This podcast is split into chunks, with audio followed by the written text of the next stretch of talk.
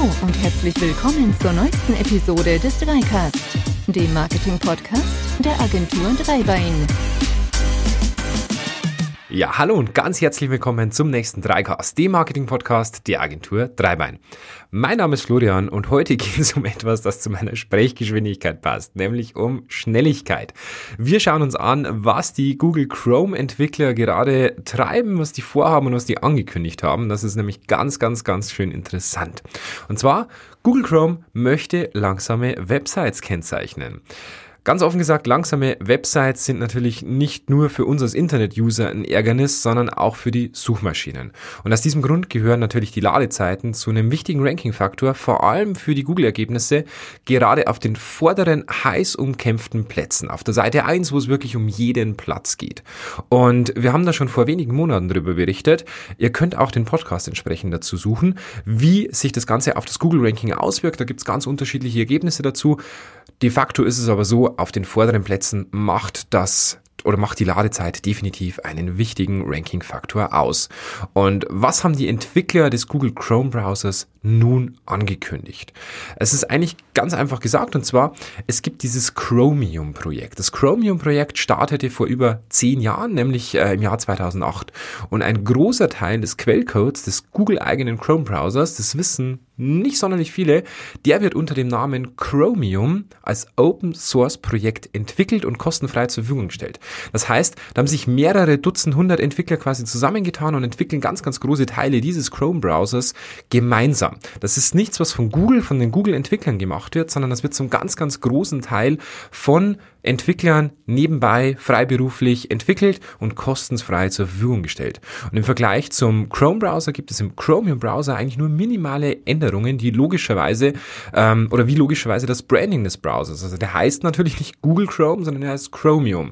Aber zum Beispiel auch wichtige Google-Funktionen wie das automatische Updaten des Browsers oder das automatische Einloggen des Browsers, also Sachen, wo entsprechende personalisierte Daten hin und her geschickt werden, das macht der Chromium-Browser nicht im Vergleich zum Google Chrome.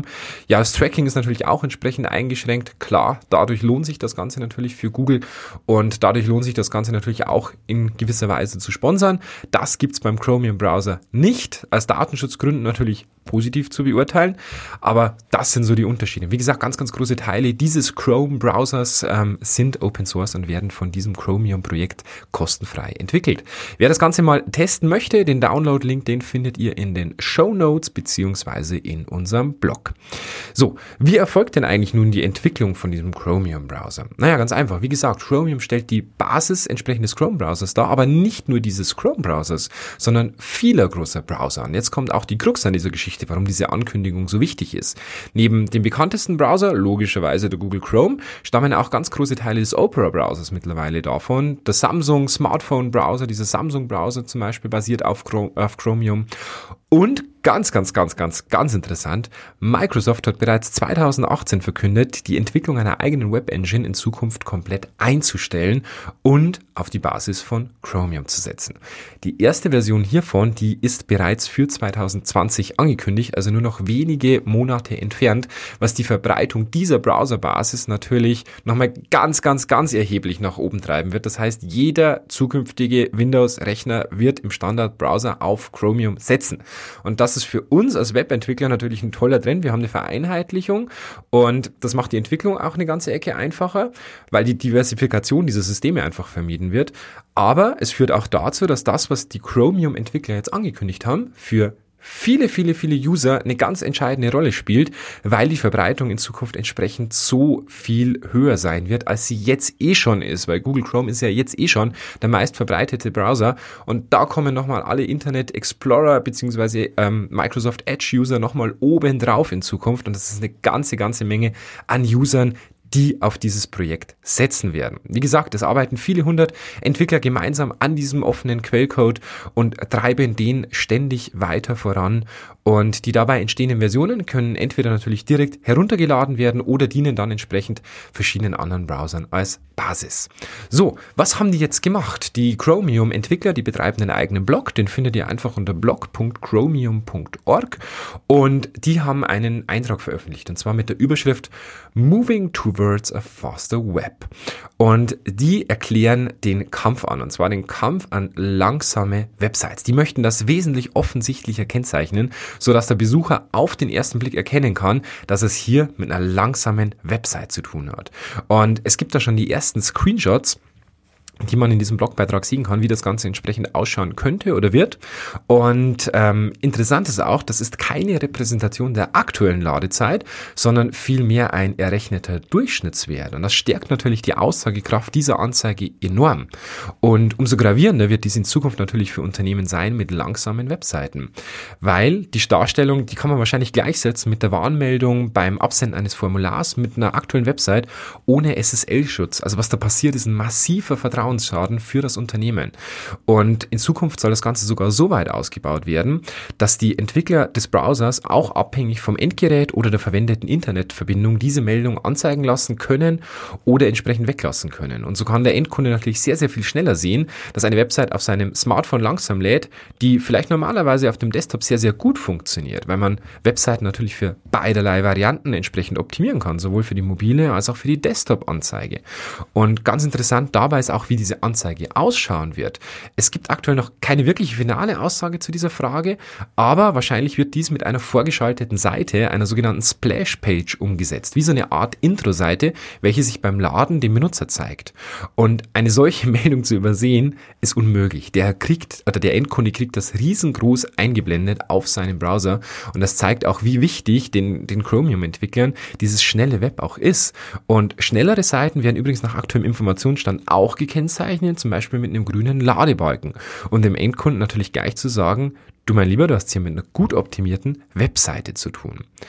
Die Frage ist, warum machen die das? Na, ganz einfach. Google möchte ein schnelles Internet, und das liegt leider nach wie vor meistens nicht unbedingt an den Webbrowsern und dessen Performance. Das heißt, Google kann sich hier zu Tode optimieren, wenn eure Website schlecht programmiert und umgesetzt worden ist.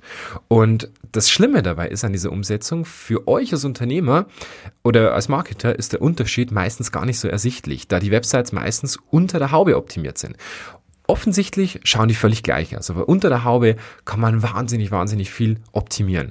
Merklich wird dies meistens erst an einer höheren Absprungrate auf der Website, weniger wiederkehrenden Besuchern oder ganz kurzen Verweilzeiten. Alles Punkte, die nicht nur der Interneterfahrung des Users nicht gerade zuträglich sind, sondern natürlich auch den Unternehmen einen echten Schaden zufügen. Und diese Meldung wird diesen Schaden natürlich weiter erhöhen, denn der Endkunde wird das Laden dieser Seite wahrscheinlich abbrechen mit so einer Splash-Page. Die Verweilzeiten werden sehr, sehr kurz werden und Co. Und man hat halt einfach einen wahnsinnig Vertrauensschaden. Ich möchte euch jetzt natürlich ersparen, welche technischen Optimierungen es gibt. Aber meine Bitte, testet eure Website, und zwar zum Beispiel mit dem Google Page Speed Tool. Einfach mal kurz danach googeln, ihr findet sofort das richtige Ergebnis. Da könnt ihr eure eigene Seite durchchecken und schauen, wie die performt. Und es gibt auch eine eigene Lernwerkstatt, die findet ihr unter web.dev, also dev/fast. Da erfahrt ihr ganz viel, vor allem Entwickler, wie kann man die eigene Webseite beschleunigen. Und ja, wie gesagt, um euch eine konkrete Empfehlung geben zu können, glaube ich, ist dieser Blog bzw. der Podcast viel zu kurz. Da müssten wir wahrscheinlich mehrere Tage podcasten. Da gibt es so unfassbar viele Möglichkeiten.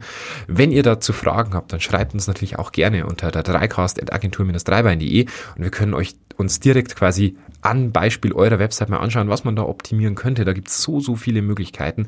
Wichtig für euch ist auf jeden Fall zu wissen, diese Anzeige wird definitiv kommen. Wie sie ausschaut, ist noch nicht 100%ig fest. Wahrscheinlich wird es diese Splashpage werden, und deswegen auf jeden Fall jetzt schon schauen, dass ihr eine sehr gute Ladezeit habt, um diese Splashpage auf jeden Fall zu vermeiden. Das wäre für euch als Unternehmen das Super-GAU, wenn die sich vor eure Webseite schaltet, wenn ihr darüber eure Kunden akquiriert. Also das solltet ihr unbedingt vermeiden.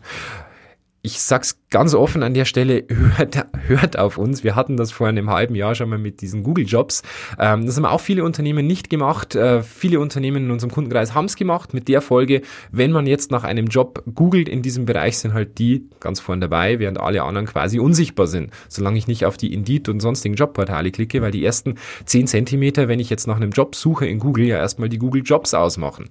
Also an der Stelle, das wird kommen. Das war damals genauso angekündigt. Es kam ein halbes Jahr später. Genauso wird es wahrscheinlich hier sein. Jetzt ist es offiziell angekündigt. Es wird definitiv kommen. Also macht euch darauf gefasst. optimiert eure Ladezeit bitte jetzt schon und nicht erst, wenn das Tool heraus ist und wenn es eingeführt worden ist, weil dann ist es eigentlich schon zu spät. Ja, zusammenfassend, was lässt sich sagen? Ein konsequenter, richtiger Schritt in die richtige Richtung. Von schnelleren Webseiten profitieren wir alle und langsame Webseiten als solche zu kennzeichnen, finde ich persönlich und wir persönlich mehr als sinnvoll. Etwas anderes macht man schließlich im Straßenverkehr auch nicht. Wenn ihr da vor euch ein 45er Auto habt, dann ist es auch als solches gekennzeichnet. Und es sorgt doch dafür, dass wir alle somit schneller von A nach B kommen, schneller unsere Informationen haben, schneller unser Problem gelöst haben. Und das sollte doch in unserem aller Ziel sein. Ja, das war's auch schon mit der heutigen Folge. Macht euch ans Optimieren, schaltet am besten jetzt aus, setzt euch an eure Website, googelt nach dem Google Page Speed Tool und schaut mal, wie es denn aktuell ausschaut. Und wenn ihr Fragen zur Optimierung habt, meldet euch natürlich gerne. Ansonsten würde es mich freuen, wenn ihr beim nächsten Mal wieder dabei seid. Lasst uns gerne eine Rezension bei iTunes oder auf allen anderen Podcast-Kanälen, die es so gibt, da. Ich freue mich, wenn ihr beim nächsten Mal wieder dabei seid. Bis dahin, macht's gut, eine schöne Zeit. Ciao!